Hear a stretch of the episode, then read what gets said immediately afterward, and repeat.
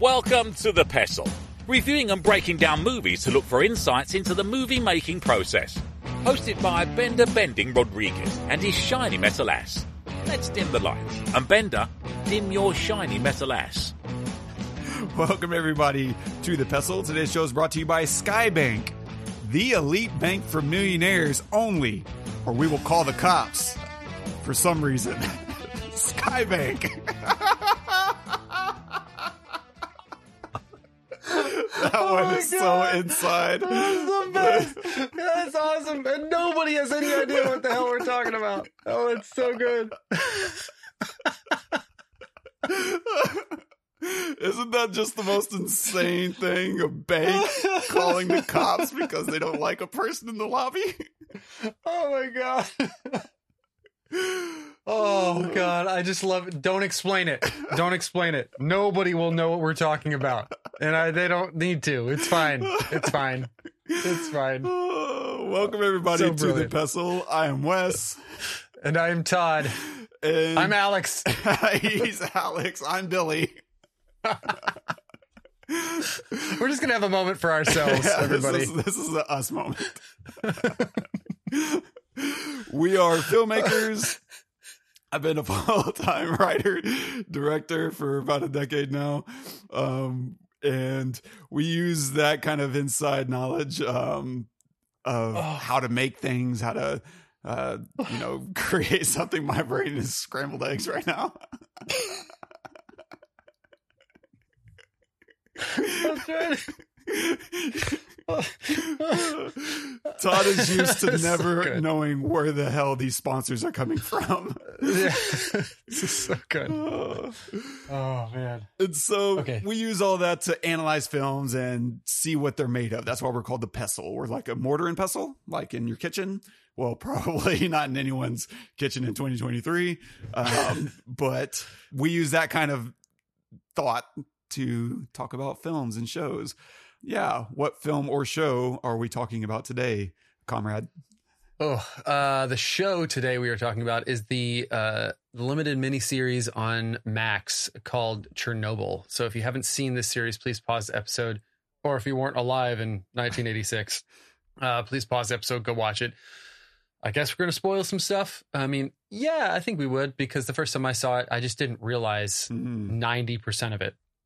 So yeah, so we will spoil a lot, but we'll reveal a lot too, I think. So uh, just pause the episode, go watch it. It is only five episodes long. They're about an hour long each, but um, a little bit more, um, but well worth it. well worth it. We'll look at. Uh, I'll see if I can cut myself off after a certain point because Yeah. so many notes, um, too many notes, uh, and so we'll look at like some of the cinematography, lens flares, stabilizing a shot, uh, and the effect it can have on the viewer. Um, we'll look at story and writing, horror, tragedy, tension, threats, and other such stuff and things and stuff. And a quick synopsis of the show. In April 1986, an explosion at the Chernobyl nuclear power plant in the USSR becomes one of the world's worst man made catastrophes. It's created and written by Craig Mazin, cinematography by Jakob Ihre. It's featuring Jared Harris as Valery Legasov, Stellan Skarsgård as Boris Shcherbina, Jessie Buckley as Ludmilla, the pregnant wife, Emily Watson as Ulana, the nuclear physicist, Barry Keoghan as Pavel, the animal control kid, and Paul Ritter as Anatoly Dyatlov.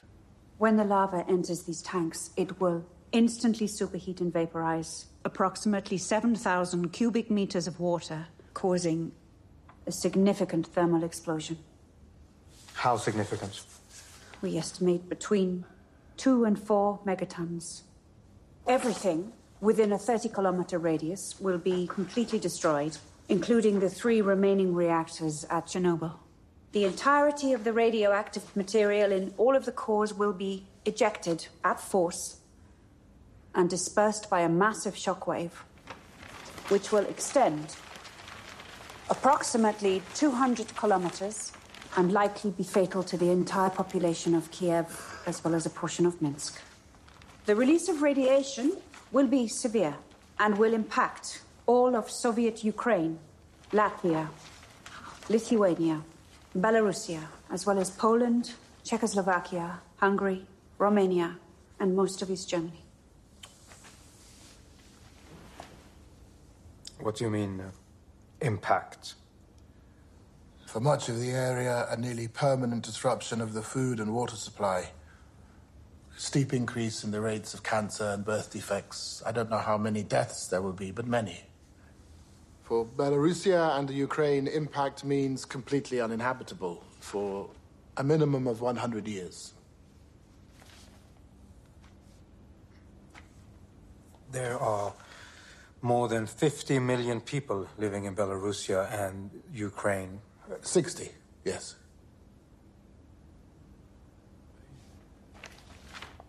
And how long before this happens? Approximately 48 to 72 hours. Good news all around. Holy hell. we have a problem, but there's time. so, Time, not much, but there is some. so this, oh my God, that scene, I don't know, I want to call it out right after watching it with you, but that whole scene is so brutal. Um, and that chunk in particular really sets the stakes. Um, but visually, there's something interesting that kind of happens in there, which is uh, the scene is almost entirely handheld shots, or at least guys probably handheld sitting on some kind of dolly um, so that they can tilt and move around and slide a little bit left and right. Um, and so it's all handheld. It's very shaky. But as Gorbachev, she says what she says, and he's processing, and then he's asking, you know, uh, Legasov what that really means. What what kind of impact are we talking? He starts talking about, you know, mass hysteria. like this is worst case possible imaginable. Um, and then we cut finally after hearing all that, and we getting we're getting reaction shots around the room, right, and seeing everyone being like, "Oh God," like and trying to act like they're not thinking, "Oh God." And then we finally cut back to Gorbachev, and we've gone from handheld all around this entire time to suddenly, as he's digesting and processing this analysis, they stabilize that shot, his reaction shot right there, stabilized, and suddenly it looks like his head is swimming. It's floating or kind of detached with anxiety. That's a beautiful, very, very subtle visual touch um, because the difference between those handheld shots and that stabilized shot isn't much. But whenever you're establishing that language so well, and then suddenly, you know, everything is a little bit smoother and you're just kind of floating around, you can feel his anxiety start to swim around with him. Uh, it's just little flourishes like that, man, drive me nuts. Like I just, it's so inspired. Those little moments like that are so inspired. So, Comrade Todd, what uh, what one? Uh, I'm curious what you remember from being a kid and and this happening. Like, were you aware as it was happening, or was it like years later that you're like, oh crap, um, uh, or anything at all? I don't know. Uh, and then watching it and experiencing it in this way, that's different. That's a completely different uh, experience than what we saw. Yeah, I mean, I was six when it happened. So wh- when it happened, I had I didn't Yeah. know, you know, I didn't know whatever. Um, if I knew anything, it was just that there was an accident, like an explosion. But that doesn't mean anything to somebody on the other side of the world, especially the type of explosion. And then when I got older, you know, I'd heard of it. I knew that it was it was something. It was like a just a name, like a famous name, but I didn't know anything about it still until I watched the series. I I didn't have any idea that it was still an issue, that it was still a place, like basically like a still off limits to people and, and everything. So the first time I watched it, it was, it became pretty quickly my favorite series, like ever. It was, it was just, I think there's something about it being actually something that exists now and hmm. something that actually happened that I, I, I almost feel res- I almost feel like responsible to pay attention because so many people died and suffered and and are still suffering, I think.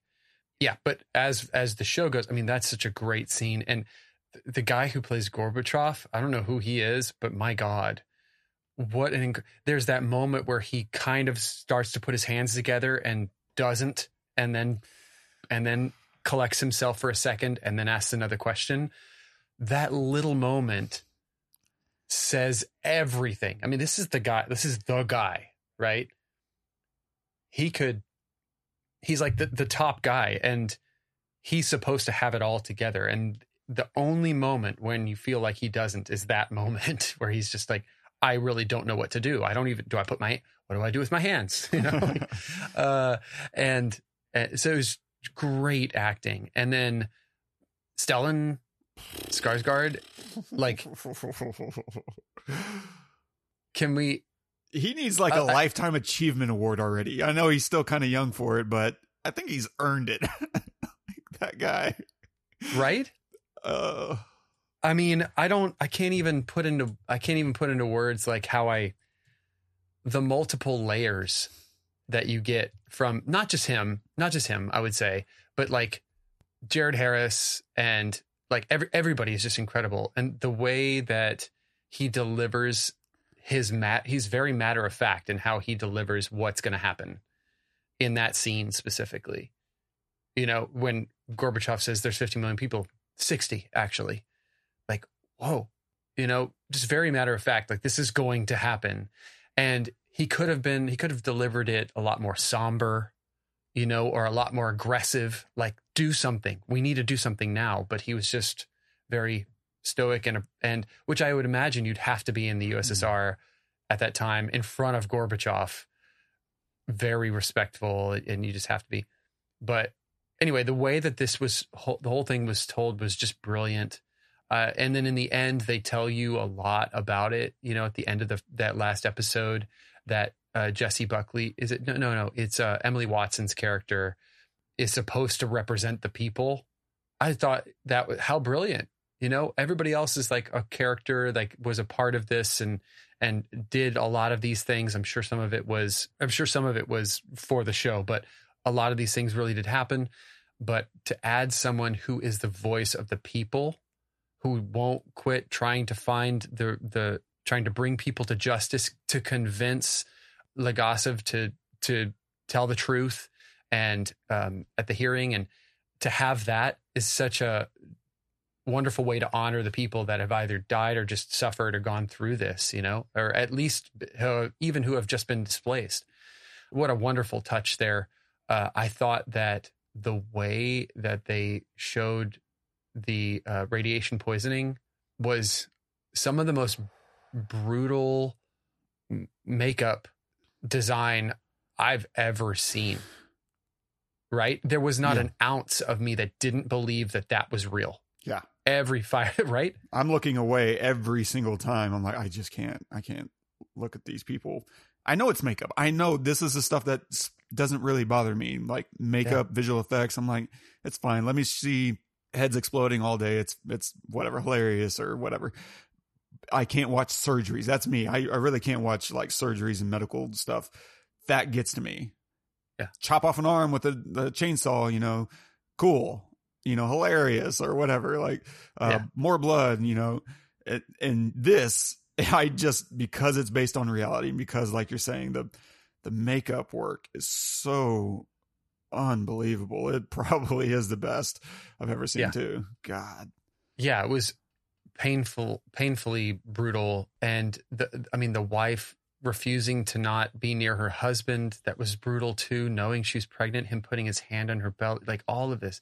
They had no idea. You know, they just didn't, they didn't know. And it's so, it's just, a, it's so brutal. And then, uh, I remember after I watched it the first time back when it came out, I, I went and did research about it just because I was like, I, I wanted to know more. Like, is this it, what's happening now? You know, and um, they recently built a new structure, and they had to build it off site and then roll it onto the actual Oh Uh, wow. yeah over the actual site. And there's you know video and pictures of it online, and it's just amazing.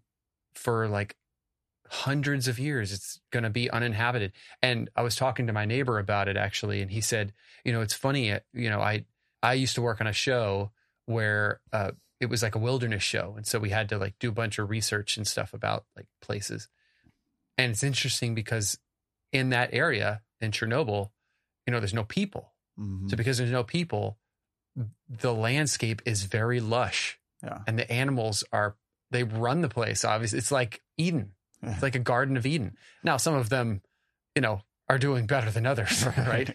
with the radiation, but but because humans aren't messing with the the area, it's like just this kind of like yeah, like an Eden, you know? yeah, It's it's, like a preserve almost. exactly like a preserve, which is hilarious, almost hilarious, right? Yeah. uh anyway the the acting is incredible. The writing is otherworldly. And um it just it takes you on a on a journey. And the whole time you're just trying to understand what could have gone wrong. And they slowly reveal it and they slowly reveal it uh, a little bit here a little bit there but not too much. And they ha- they just show you agony after agony. And then at the end they give you everything you need to know and they do it in such a a way where you actually understand it and hate the people who made it happen you know hate the situation that made it happen so yeah it, absolutely timeless Yeah. i could watch it again right now even though it's so brutal Same. That that was the kind of crazy part is because I watched this twice this week. I think I watched it on Tuesday and Wednesday and then finally forced myself to start rewatching it again last night and finished it this morning right before, you know, recording. And once you hit play, you're in. Like you really don't want to look away. It's just so engrossing. And for me, this hits on so many things that I'm passionate about and that I love, which is just kind of strange to find in like a, a show like this. You know, the science aspect, uh, is, we both are like super nerds and and really love learning and and hearing you know these discussions and these conversations and um and so the, the that whole aspect um of not just hearing about the science but also seeing it described and broken down to people who don't understand in ways that they can which is really convenient um devising for your audience right? Because on the one hand those characters really do need to know that. That conversation really does need to happen. But you also need to educate the audience so that we can be aware of the stakes and what's going on as well. So that's like the most perfect situation for a writer to to find themselves in of like because that exposition is always the hardest thing to do anyway uh but whenever it's literally built into the story now you can be as dumbed down as you possibly want because it benefits everyone. It benefits the story and it benefits the audience. Um, and so that's just a really kind of magical element of this, of, of telling the story. And it also gets into, you know, the, the search for truth. Um, and I'm big on that. I'm, I'm really big on like journalism stories. And there's this kind of undertow of journalistic integ- integrity happening, uh, as, Ulana is trying to figure out what really happened and she's carrying out her own investigation. Um, and then, you know, there's that moment, of course, where they need to decide now that we know the truth, do we tell the truth? And then that gets to the other part that I really love, which is speaking truth to power. Good journalism is all about speaking truth to power. It's not about digging up, you know, some low grade indefensible person, you know, to, to carry out a witch hunt and make yourself feel good. It's about actually toppling power structures um, or holding them accountable, whichever works best. If you can't be held accountable, then maybe you should be toppled to some degree or another. And this is all about that. This is all about finding integrity in a system that really discourages it. and that's that's a human universal truth too. I think we all feel that. There, I'm, I'm sure there's not a soul in Russia who doesn't connect with that. Um, and how many American stories have we seen about government cover ups and um, whistleblowing? And I love all those too. And so this is kind of combining all those elements into one. And then, of course, you know, just the people who are paying the real cost are the ones who actually come together and the ones who actually care, which is, again, an, another reflection of reality. Um, you have people at the top who often don't really care about what happens underneath. Uh, in this case, it's a little give and take. Some of that is true, some of it's not you never got the sense from Gorbachev that he didn't care. Um, you never got the sense from Boris that he didn't care. But of course, the people who didn't care were the people who were responsible for Chernobyl in the first place.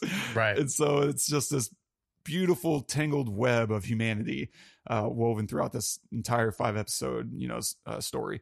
And it's hard for me to look away because all any given moment is going to be compelling to me for all of those reasons. Yeah, I I was smitten. I same. I don't know if you waited until it was all out before you finally got to it. Um, for me, I was Mhm. watching it week by week, and so there's that moment at the end of episode two, right where they go in to the uh, underneath the the, the reactor yeah. or whatever, and the lights cut out, and and now you got to wait a week. that was Oh. rough. Oh, so rough. I've for years now I've had this curiosity about when the power gets low, does the the battery indicator turn red or does it just turn off? A little status update. It does not turn red. it just turns off. It just turns off. Noted. Got it. Uh, so we are back. Sorry, uh, uh, there was a power shortage apparently. no explosion though, no right? explosion, just a dead battery. Um, All right. Yeah. The end of episode two. end of episode two hits and the, those lights go out the geiger counter is going off or whatever uh, the, Oh my god, so stressful. the dosimeter and uh, it's just perfectly stressful. Yeah. Um, and then waiting to see what happens next. That was definitely one of those moments where you're like i need to talk to someone about this um, because Well, it's it was also a great like um a great way of of showing how information is is dispersed like in real in real time. So you have the people that are experiencing it, you have the people who don't who are outside fighting it who don't really know what's going on. You have the people watching from the bridge who have l- even less idea what's going on. And then you have these upper management people who also don't know what's going on eh, because they're being told information that is not accurate because the people that should know can't believe what they're being told. So it's all of these different points of view that don't know at all what's going on.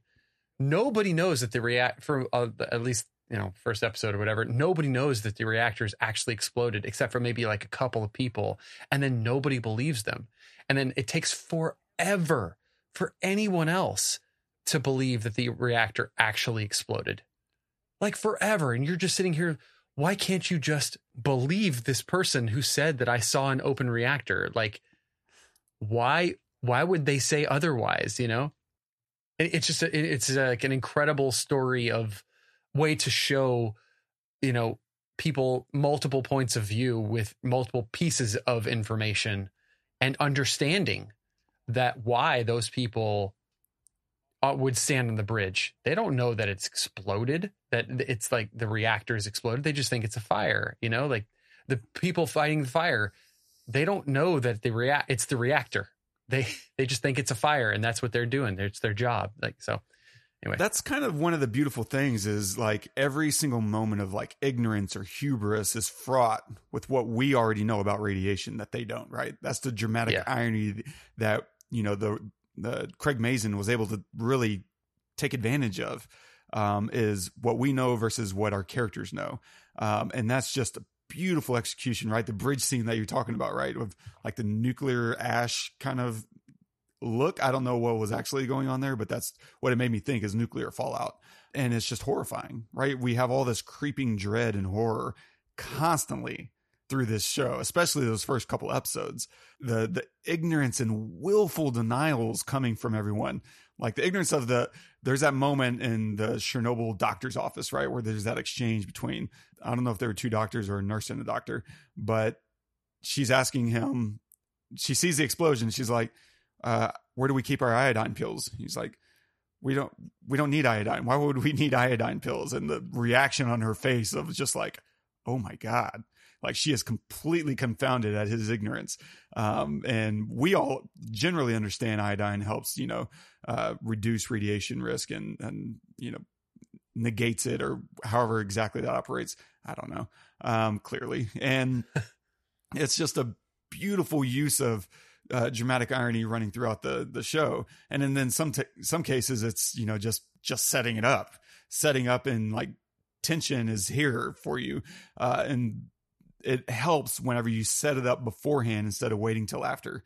So you have that moment uh, in episode whatever it was uh, four, I think four, where they're discussing how to get the the debris off the roofs, and what does uh, uh say? under no circumstances can a man go up on that roof. We're making it very clear you don't do this. That's a hard line in the sand. And of course, it sets up so much tension so that when we do finally start sending guys up there, we understand this is worst case possible. Like this is, we tried to avoid this and these guys are going to pay the cost now. And same thing when they're taking off like the radiated clothes from the, the firefighters. There's that brief moment before she starts doing it. She declares their clothes are contaminated, right? They're, they're radiated. And then she starts ripping it off with her bare hands. And there's so much tension as we're now watching her do the thing. Um, because they set that up really nicely and, and, uh, earlier in the film where that guy picks up the the graphite off the ground. Oh my god. And so now we've seen what happens when you hold radiation in your hand. And now we're watching her do a, another version of it. And all you can do is just tense and try your best uh, to not look away. And not only do we see that, but later we hear them say what that was the equivalent of. Ooh. They at one point someone says, "Oh, it's the equivalent of you know I don't know, 400 x rays. He's like, no, it's the equivalent of 4 million x rays. Oh, I mean, yeah, that's okay. So, and then of course she does, she dumps the, the, the clothes in the basement and then we look at her hand and it's calling right back to the, the graphite guy. And it's just un, un, uh, it's so bad. The, the other thing they do uh, really well is analogies. They're just constantly throwing out analogies and that's to help us understand, right? and as he's trying to explain to like Gorbachev and everyone, and what does he say? Like bullets. Radiation is like bullets, and they're just shooting, and nothing stops them. Not concrete, not steel, not your body. Right? They're just going to keep going. Now you have a very visceral understanding of what happens whenever you're dealing with this stuff. You're getting shot with millions and billions of bullets at the same time. Same thing with like the lava analogy that he uses as the core is melting down now. And it's just helping to deconstruct these really complex topics, but also creates a very visual way for encountering these moments. So as these things are happening, we very clearly have these guys underneath this thing or sitting underneath lava that's trying to get down to them. That's easy to hold in your head. We don't need a lot. It, just beautiful. Like the equivalent of two Hiroshima bombs every hour, hour after hour, 24 hours a day. Uh, we've had 20 hours so far, so that's 40 bombs. Tomorrow there will be another 24 hours. That's 48 bombs. And day after day, month after month, and it won't stop, begin to stop for 100 years. It's just like, oh. Um, and you'll see the, the continent itself will be killed. Like, okay, so you're saying we should take this serious. But the nice thing of hearing something like that is afterwards, every time they show the clock on the screen of how many how many hours have elapsed, we can double that. And it's just dread. We start to feel viscerally like every moment that passes that this thing isn't fixed is death. And it's just beautiful setups. Uh, and Ludmilla, Ludmilla, how were you saying that? Yeah. okay. Sure. Ludmilla, uh, uh, she's like the interactions between her and her husband breathes in like this personal side of the tragedy. Because now we're putting real lives in our minds instead of like for lack of a better way of, of putting it these cogs in the machine right? These people yeah. that are all in uniforms and they have masks on and they have uh, all this gear they all kind of look the same. They do start to feel like cogs in the machine even though we know these are people and that's very well emphasized throughout the show. Like these are people, with human lives are at are at risk here. Um, but using Ludmilla uh, is really good because now we see them, her and her husband, starting their lives together and planning a future that's cut short in the most horrific way possible. That's so much more engaging on the emotional side. Um, because it's hard to keep track of the husband due to his physical deterioration, but it's really easy to keep track of her. She has a very distinct look, Great point. right? Um, and now we can identify with her and the pain of uh, and horror of seeing her husband dying because that's okay. Now we have something to connect with um, on a you know very simple level. But in episode three, he dies, and that's brutal. They bury him right in this lead coffin covered in concrete. Like it's just so. After that, how do you make it hurt again? When we've been watching so much brutal human death right? We watched a, a woman lose her husband, buried in the worst way imaginable. You'll never find that guy again. Like mm-hmm. that's, And then how do you resensitize us? I tell you how. In episode four, we start killing puppies and babies. And that's the kind of thing as a writer you don't want to do, but this is the story. And now, if you're trying to make sure people are emotionally engaging with it uh, after you've rubbed their nerves off for three episodes, you need to tell them the other truths that are out there that will resensitize them to the tragedy. Um, and that's a very low hanging fruit. And I don't think exploitative at all. Um, and other films, and, and, I would and call how it. they do that.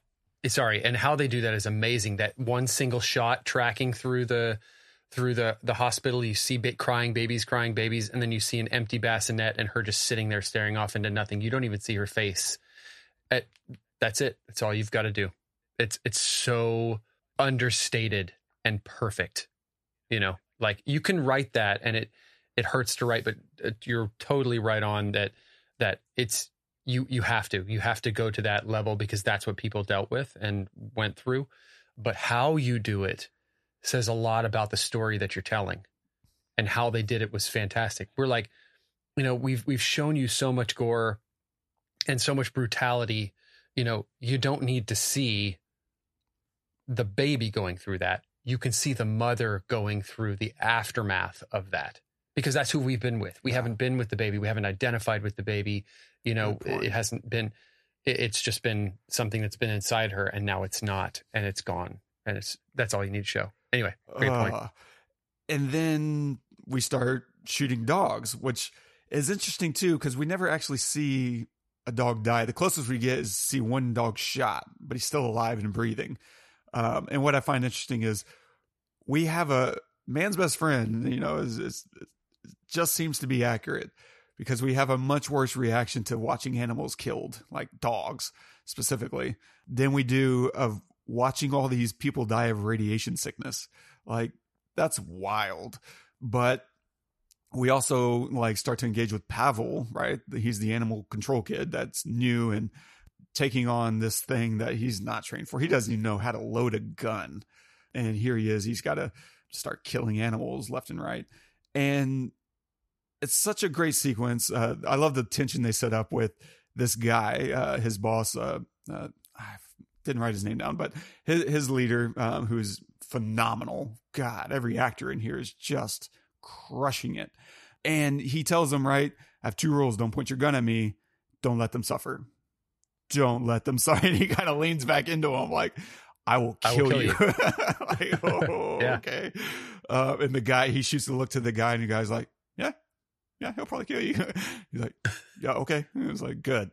And then, He's like the one piece of comic relief, right. you know? it's very few and far between. What do you mean? Russians are hilarious, Todd. Um, and so, uh, haven't you read Tolstoy? And so, and so, um, they they first thing they do is show this kid finally shooting a dog. Um, and there's a couple of things that happen here. He shoots the dog, and as he when he goes to shoot the dog, we watch that happen from the doorway of a house and we're pulling back into the house.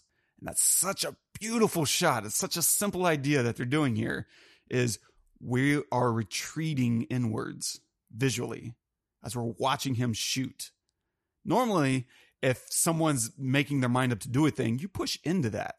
You watch the determination come over their face, right? And you you you dial in as they're dialing in. And instead, the exact opposite is happening. We're pulling away, not just pulling away, we're pulling into a house.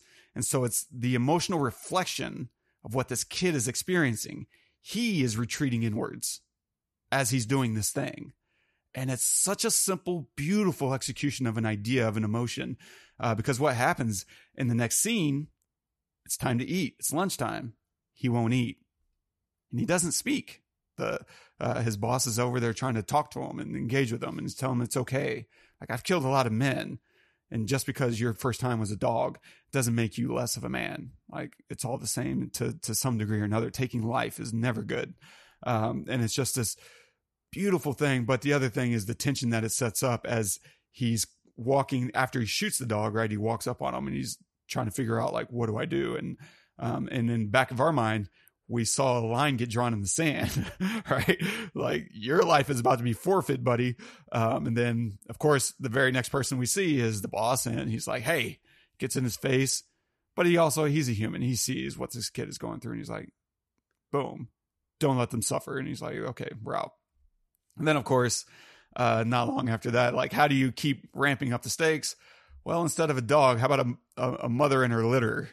Okay, Yeah. This it's just, oh, how can we turn, twist the screw just a little bit more, um, and and into your innards, I guess. But it's it's all the way that they do it a lot of it could be unbelievable and the way that they do it is so human it just feels it feels real it feels like it really happened and i i really think that craig mazin like did a lot of research about what actually happened about what people actually had to do about what people actually went through and and was was a genius in crafting scenarios that would be believable. Not not anything you know i think it's so easy probably i don't know. I think i would imagine it'd be so easy as a writer to find just the biggest most unbelievable scenarios. Right. you know and throw those in there. Like i feel like what craig was doing was trying to find the most human scenarios and or at least at least take a scenario that even might have been like way worse. And how do i humanize this? How do i turn this into something that that everyone can see not necessarily relate to but just be impacted by even if that means that it's less gory you know or i show less Mhm. right? It was it's just there's no need necessarily to show this kid having to learn how to kill dogs. But i guarantee that that happened. You know whether it was a kid or not who knows? Maybe he made it a kid and you know and Mm. for us to feel that impact of this child now having to grow up real quick you know and having to do something as difficult as that. It, it's it, i mean it's some incredible writing on that front I completely agree. Like I, to what degree some things are true is actually really interesting. Um, if y'all haven't, if you haven't, uh, listened to the, the Chernobyl podcast, he goes right on. that's right i forgot about that It's so incredible because he'll start telling you things like at times I had to actually tamp it down. oh okay see all right Yeah. I had to play it down just because at a certain point you just start to really and it's like actually it was way worse than that um i needed to make sure i could bring the audience along or else yeah uh you just lose the suspension of disbelief by telling the truth sometimes I have so much respect for a writer in that regard. Like in in today's in in today's society, like I feel like worse is always if I could, if we can make it worse, if we can make it gorier, if we can make it more aggressive, if we can make it more stimulating, you got to do that. To have the foresight and and the respect for the audience and the respect for the craft to say, no, this is I need to tell this story, stay in this lane, do these things, keep the feel like this. And even if that means, you know, pulling it back a little bit, wow, what respect you got to have for a writer like that. absolutely and the way i think he structured this whole thing was just brilliant whenever you're dealing with you know an event like this there's i think in my mind anyway there's two ways you can approach it start with the event or end with the event um, you can build up to it right the titanic builds up to it Great point. or you can start with it and then discuss the aftermath. And this started with it. It, it kind of did both to some degree, um, and it was just brilliant. But starting us after the explosion, and that's the that's the interesting thing is we don't actually see the ex- well we do. That's like the first thing we see from the window pane of Ludmilla and her husband, and then he's got to go fight the fire. But we don't really know what happened until the end. Um, but starting us right after the explosion puts us in really great suspense that would be lessened, I think, with starting with the run up of the test. And I think that's the interesting thing um, is holding the run up of the test itself until afterwards. It adds so much more tension when we finally do start seeing the test in that fifth episode. Because now we're anticipating the explosion. And after seeing all the damage that comes after, right, we're just, we're imagining and we're wanting, we're almost screaming at the person to not go through that door, right? Like, guys, no, you know, and it just kicks in this other layer of disbelief about everything you just watched, especially if you were to kind of stitch those two scenes together of the episode one and episode five. Because in episode one, you're seeing everyone's reaction to the the the, the core is exposed, and he's like, "There's no way."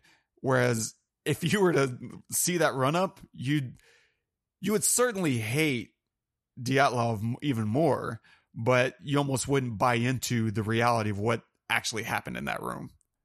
It's just so unbelievable. It's just the the amount of hubris at play is un I can't even fathom it.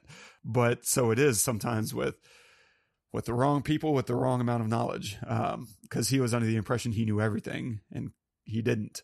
Um, and right, the best scientists never assume they know everything.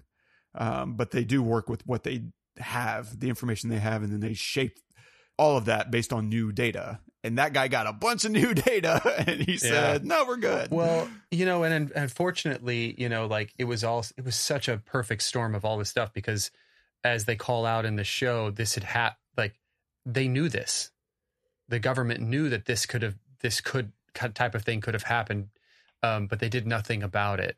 And so Dyatlov didn't necessarily have that information, but he had all the surrounding information, you know, and he ignored it.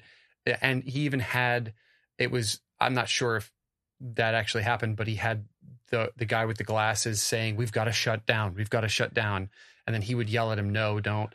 So yeah, he had all the information he needed and, and just piled, like drove forward, uh, you know, yeah, into oblivion, I guess. Yeah, it's the the other poison well uh, is ambition, right? This guy was mm-hmm. just trying to think about how to get ahead, and he always thought in the back of his mind he had this failsafe. Um, that, of course, became the detonator. Um, but there's so many threats throughout the show. I mean, obviously there's threats from radiation, but the other threat is, of course, from authority and government, and that's what Dyatlov was really wielding. Is this there's this threat of violence that underpins every authority figure's commands. Right? You have Boris even in the helicopter where he's trying to get uh, Legasov to tell him how a nuclear reactor works, right? And he's like, "You wouldn't, you you wouldn't understand." And he's like, "Tell me, or I'll have one of these men throw you out of the helicopter." And he Legasov takes a moment to look at these guys and, all right, well, here's how it operates. And then afterwards, right, he he tells them, "Great, now I know how a nuclear reactor works. I don't need you anymore." And it's just this very not so subtle threat to uh, stay in line, or guess what happens, right? But throughout the whole film or the show, everything's like that. Between that and uh, even even Ulana, you know, says as much when she's talking to Dyatlov and trying to get him to to give her the information uh, that she's looking for uh, she tells him, I'm your best chance to avoid a bullet. And so throughout the entire show, in just general knowledge of this era of Russian politics, and I mean, probably still ongoing is my impression. I don't know anything uh, in particular. Um, but there's always this threat of violence from uh, the authority figures. And and so throughout the the show too, everyone's guard is always up. Everyone's afraid of making a slip. And so sometimes you're looking at someone who looks like an authority figure, but is really just covering their own ass. Um, when Ulana is trying to check out all these books or reports or whatever, she makes that list and she hands it to uh, the woman, and the woman hands it to her boss, and uh, this guy marks off almost all of them except one, and then she's going to get that book, and uh, Ulana is looking at the boss, and he's neutral. Part of him you can read his expression however you want. It's neutral. It's you know uh, seeing into her soul. Um, it's guarded. It's all those things because for his perspective, maybe he doesn't know if that's a test. Like maybe he's being tested right now. Um, yeah. and he's got to toe the company line. Like all of that, all that subversive ideology is always at play with every character on every level. Probably even Gorbachev is over there looking at how to cover his own back because he doesn't know if the men in this room are ambitious, right? All of it's bad, all of it's poison. But this makes hunting for the truth so much more meaningful, right? The stakes are so much higher to just ask questions. Not even getting to publicly declaring anything that goes against leadership, that's certain death, right? Um, and so you just don't know when the consequence is going to be born. And, and that's just an ever present cloud hanging over everyone. But along the way, from the beginning, all dissent, all dissent is ridiculed and berated. Like at no point does anyone say, boss, you're wrong. Why, thank you. Let's improve ourselves. like, like, that's not the attitude. Mm-hmm. Uh, it's like, you're an idiot. Do your job. Um, what did you do? He's giving people commands, and when they do them, it's their fault, right? Yeah. Uh, it's just the worst boss constantly. Every boss is the worst boss. Uh, yeah, except for and it only it develops is Valeri and Boris's relationship throughout the the show and then then they have that amazing scene in the middle of the of the in the the recess of the the the trial where Valeri walks up to Boris and Boris just thinks that he's wasted his life and he's nothing and Valeri says actually you're the hero. You know, I'm I have the knowledge but without the action without someone to make to get me everything I needed that it would never have happened. You actually did this. I think it's also it's for us too. As, as I felt like it was for me as a viewer of saying how important uh, Boris was, Stellan Skarsgård's character, how important he was to this story. Because at first he's a bad guy. At first he's like a, he's like I don't believe you, Valeri. You know you're full of shit, and and you know I know more than you. And he's part of the establishment. He's part of the of the USSR. And then he become he be, they become friends and and they learn from each other. And I think Boris learns how to navigate the government, the governmental side a lot more from Valeri. And Valeri learns how to kind of how to like listen better and to to be a student instead of just thinking that he's the he knows everything because he has the the title, you know? Like they just become good friends. You inverted those. Uh, Did I? Oh yeah, yeah. yeah sorry, yeah, I inverted those. You know what I mean? Yeah. You know what I mean. Boris become like learns from Valeri how to be mm-hmm. uh, how to be a student, and yeah, I think you're absolutely right. Like their relationship dynamic is so good. Um, and it starts with the phone call actually in episode one at the end of the episode, yeah. right? Uh, Boris calls Legasov and Legasov is on the phone trying to raise concerns immediately about potential radiation levels as he's just learning about the the whole situation.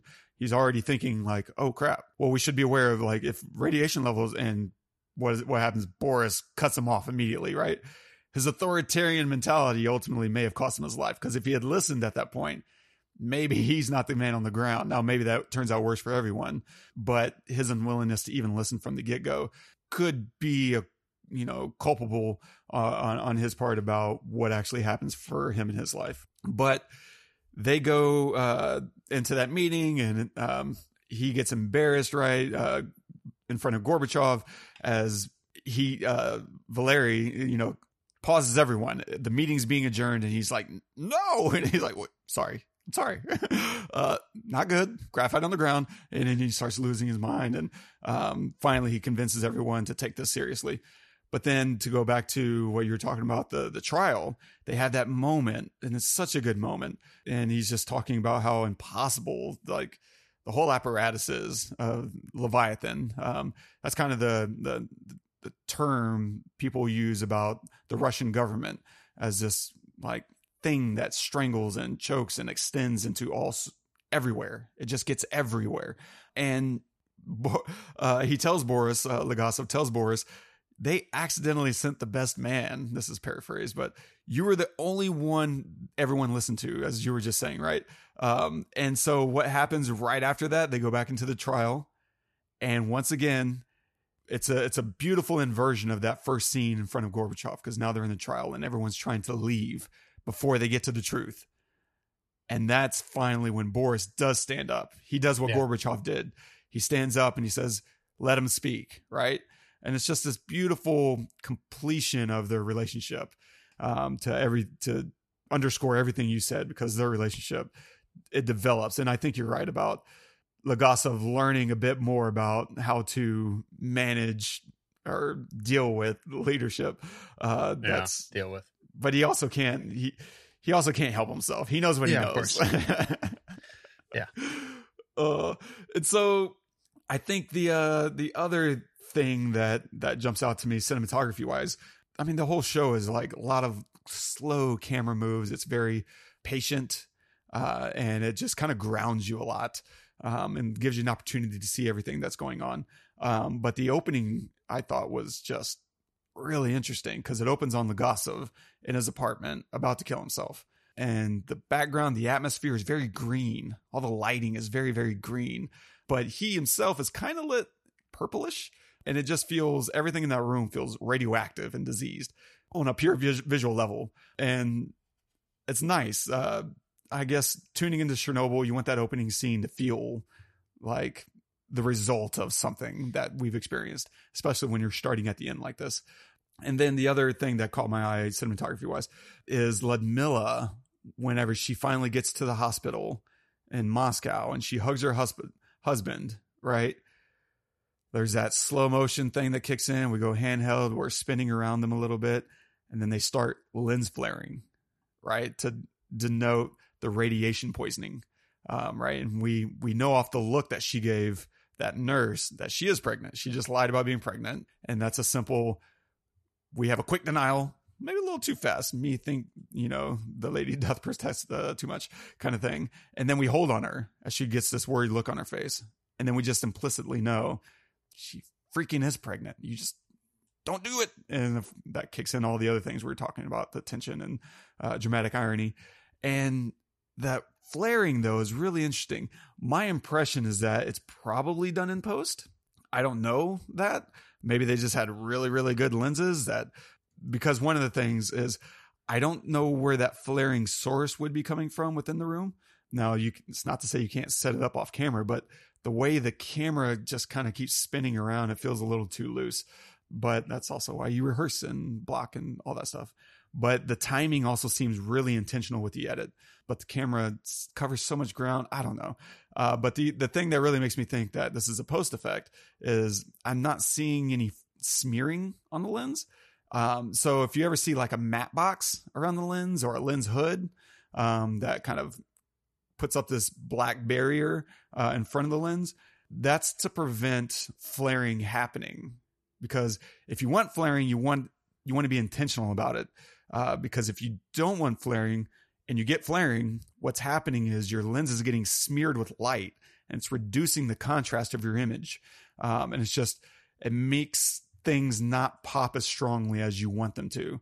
Um, there's a simple test you can always do uh, where you go outside, right? And you shoot into the sun, maybe not directly at the sun, but like shoot someone uh, or a landscape with the sun kind of flaring in the edge of the of the frame, um, and then shoot that same shot again, except block out the the sun with your hand and just look at the before and after of that image, and you're gonna be like, oh wow, the the light is smearing your your your lens, and it's just you know completely degrading all the the textures and subtleties that are you're trying to capture uh, because that's all your camera's doing right? Is just capturing light um, and so the cleaner you can make that light coming from the objects that you want to capture, the better. Um, because now you're just getting a straight capture of the light reflecting off those objects. Whereas if you introduce a new light that you don't want to capture, all that other light is being disrupted.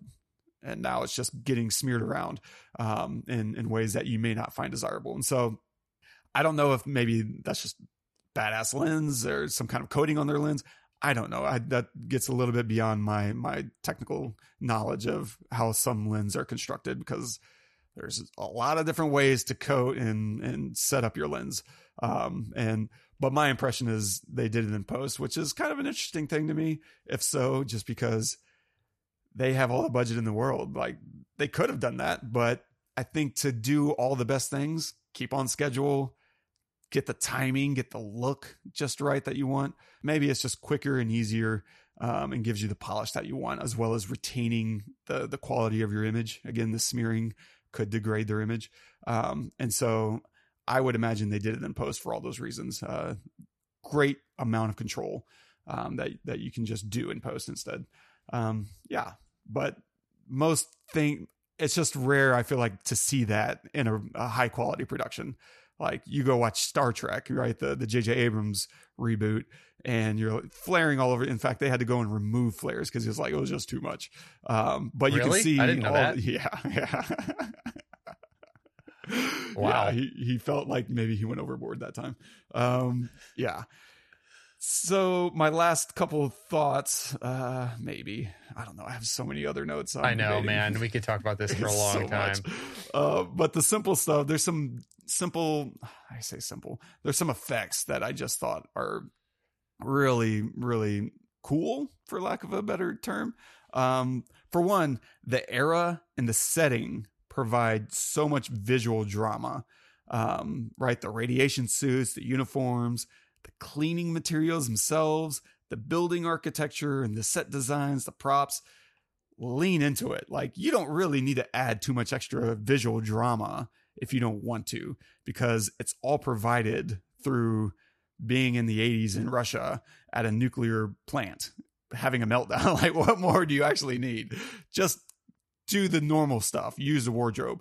But then, whenever you do want to add some flair, then there's a lot of opportunity. And one of my favorite things they did that is just gut wrenching um, is this gag in the, uh, and this is what you call it. You call it a gag. Gags I know we use as like comedy. Uh, on set, you say gag to denote some kind of physical uh, special effect or some prop element, um, or it's, it covers a lot of ground. Gag covers a lot of ground uh, in production, and so in this case, I'm talking about there's a bleeding gag in the first episode as that guy is walking out of the the chamber, uh, the reactor core, right, and uh, Oh, yeah. he starts bleeding through his his uh, his lab coat, and it's just amazing. It's so awful to see, um, but it's beautiful. Like he, it's he stops right. Pause. We're going to really emphasize what's happening here by letting him stop. He's going to look down to direct our attention down. What is he looking at? Oh, he's looking at his uniform, and then we're just going to let blood seep through the white lab coat. Like the props created this potential, and they just got every ounce of disgusting out of it. Um, because if your heart doesn't drop, uh, the, you, you're just not watching the show. I don't know what to say, but uh, that was just a beautiful gag there. Um, how was your reaction to that, Todd? I mean, yeah, like like I I think the biggest part of it was the the biggest thing that I got from it was the immediacy of it, right? Because, you know, you we had already had I think at that point we had the guy who picked up the picked up the graphite and then his hand, you know, is burned or whatever. But he picked it up, we cut away, stuff happened, and then we see him on the ground screaming like a little while later. This was almost instantaneous. I mean, he's holding the door open, they go in, we come back, he lets the door go, and we see him bleeding already. And so it's it's just it I don't know, it just showed me how immediate this really is and how it's not just the graphite, it's also the building itself um, that is radioactive. And if you touch anything or just in there, it, I think it what it did for me was it taught me it it taught me that all of these people will die very soon. You know, whether they whether they get out of the building or not, it doesn't matter. They are all dead. And so from that point on, everybody that I saw, I just see as they're all dead now Hmm. because of this. So everybody I see on screen is dead. That one scene, that one moment of seeing him bleed through that, like, made me think, oh, everyone's gonna die.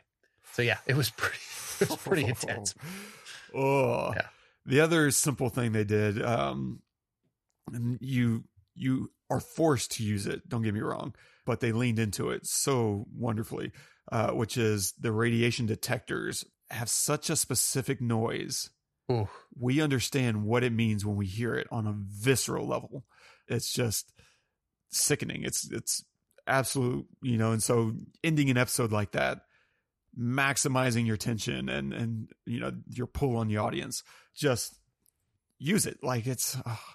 the other thing was there was an awful lot of smoking throughout the film and maybe someone should warn them about that just kidding yeah, but they do kind of like linger on a lot of cigarette shots, the ashtrays.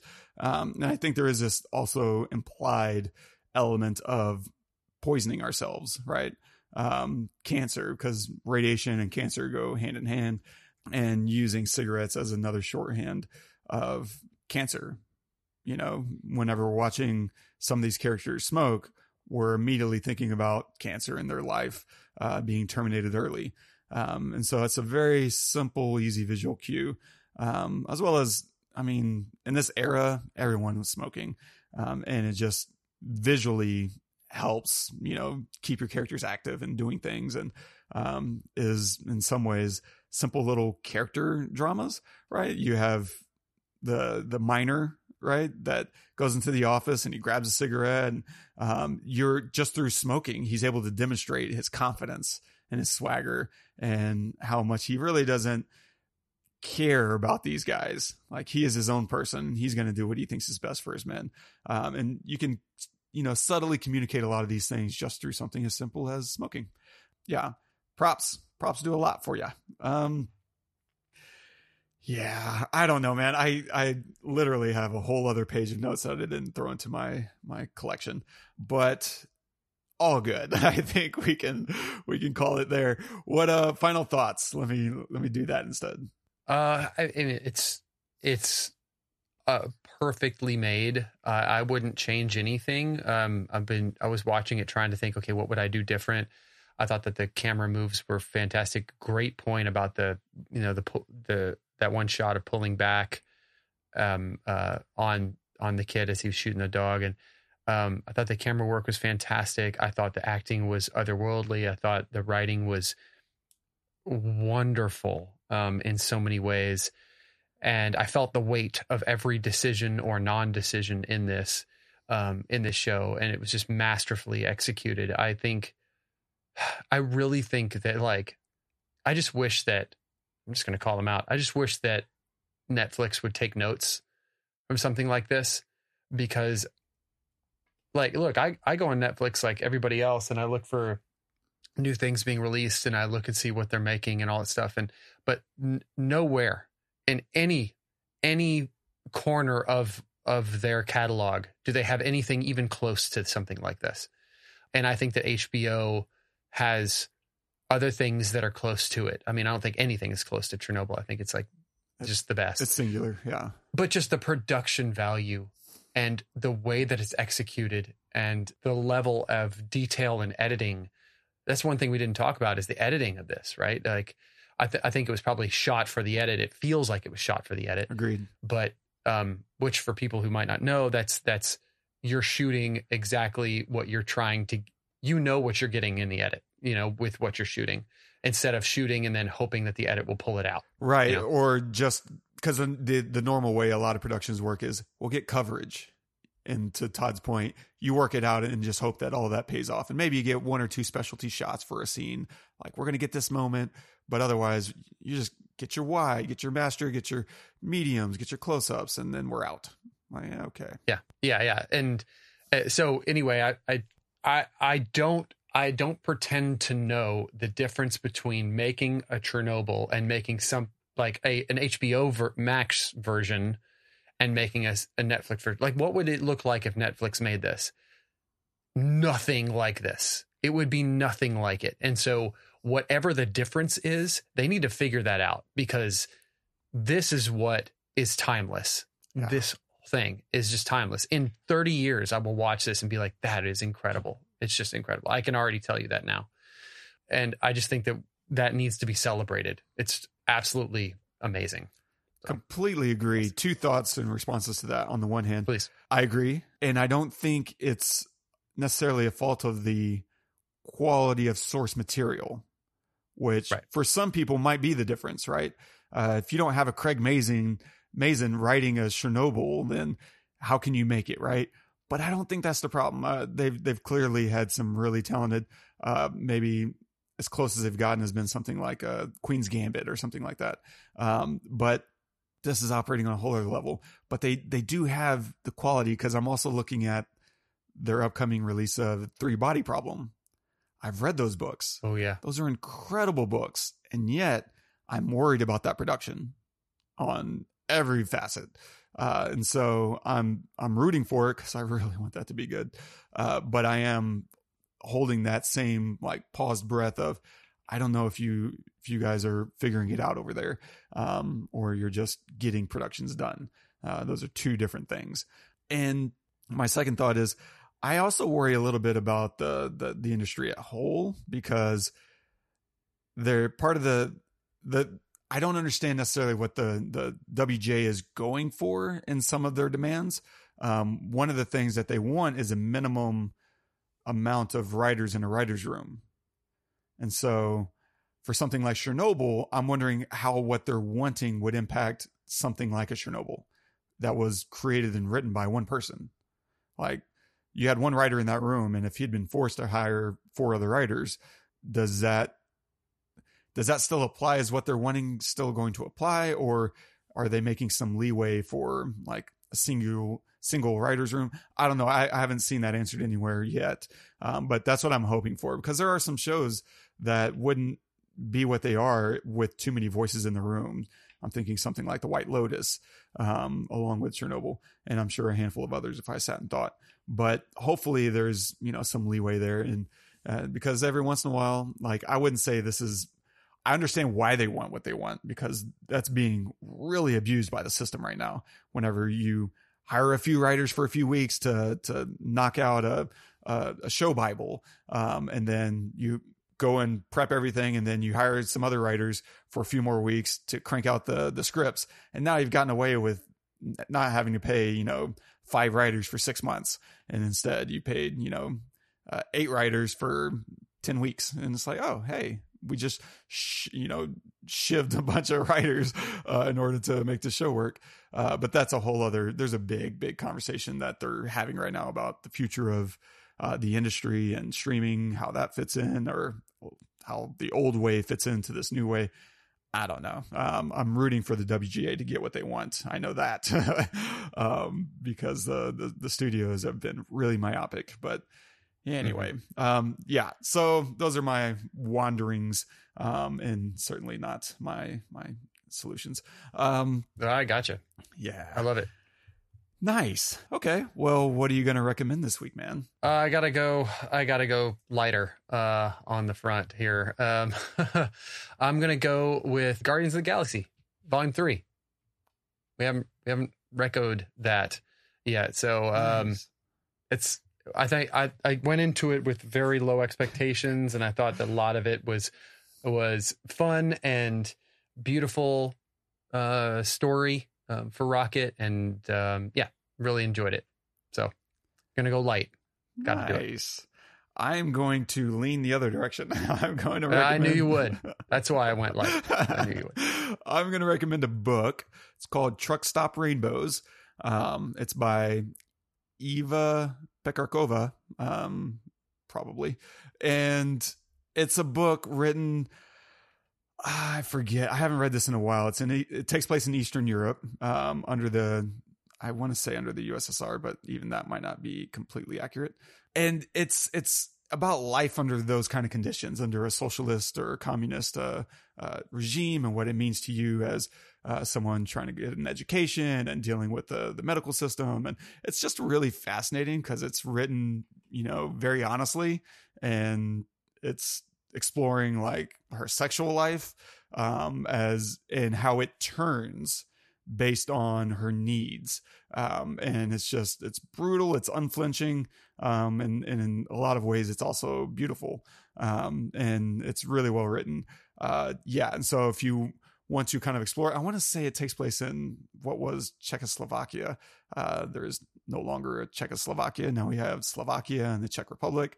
Um, but I want to say it takes place in uh, Czechoslovakia before the the disintegration or the separate or whatever. And if not, apologies.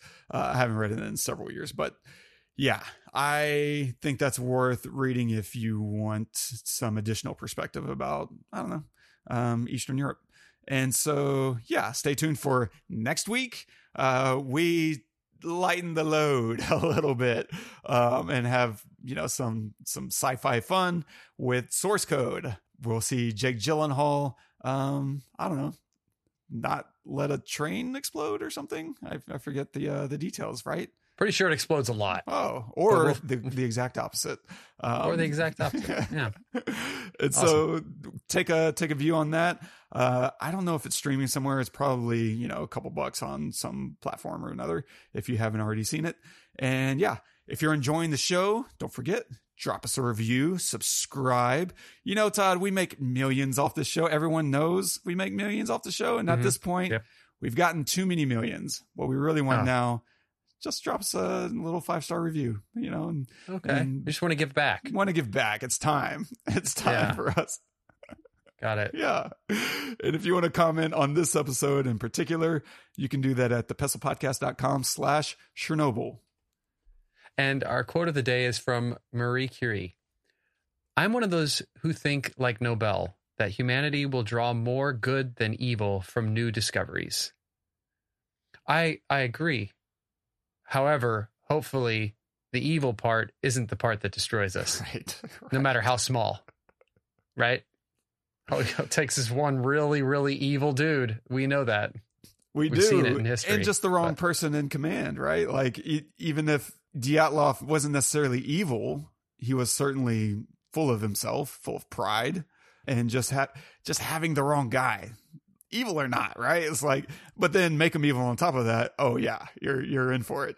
Um, Mm-hmm. But that's kind of the interesting thing. Just Oppenheimer, and now we're talking about Chernobyl.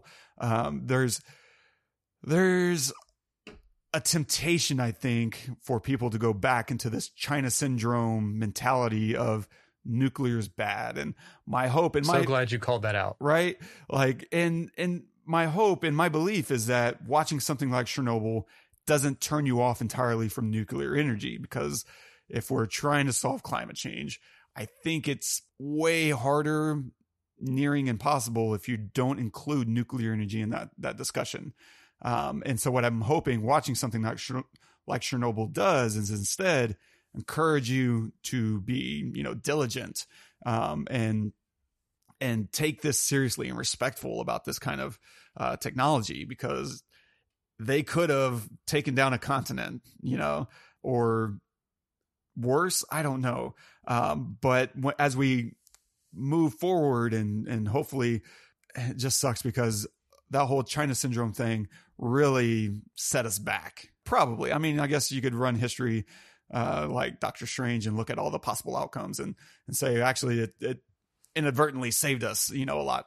Um, Mhm. But at this point, hopefully, you know, we can responsibly think about nuclear and how to use it, and um, and and instead use this as a learning experience instead of as a uh, an ultimatum that you can't do that or else everything dies. Because right now we're we are dealing with some serious stuff, and if we don't look at something as powerful and and clean as as nuclear, we're going to have to account for that too. Um, yeah, Yeah, I mean it's it's it's actually very safe and it's like very effective. I mean, I, I nuclear is it, it just got a bad rap because when it went bad, like Chernobyl, it went real bad, you know. But the point is, like you know, there have been things put into place where something like that more than likely would not ever happen again, and and it's a it's a clean energy and everything. But you know what the funny thing is is that if you look at it from a you know ten thousand foot view, it's just a it's just a goddamn steam engine.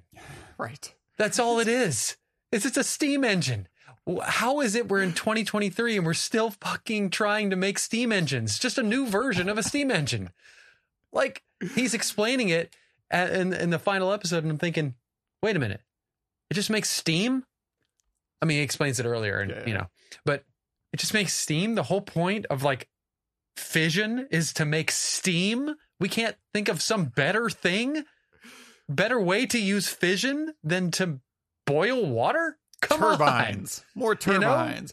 That blew my mind. I was working on a project a couple years ago, talking about a reservoir and uh, an energy dam, and as I was getting into it, I was like, "Oh, so at the heart of this, it's it's just trying to make turbines spin."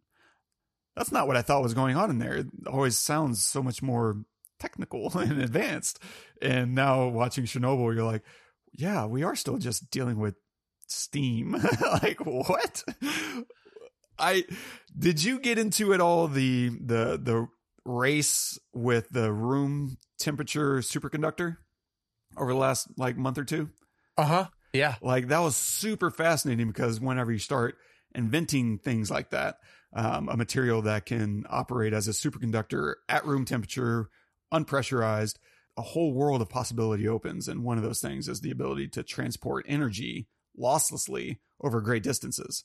That's one of our problems right now. It's why it, you know, people got really upset about Texas not being a part of the power grid or whatnot. And to some degree, sure, but we're also a really big state. And so degradation is going to happen if you're trying to get, you know, power from whatever Oklahoma, uh, down to Austin or Brownsville or something. Like there's only so many miles you can run electricity over a power line um, before it degrades into nothing.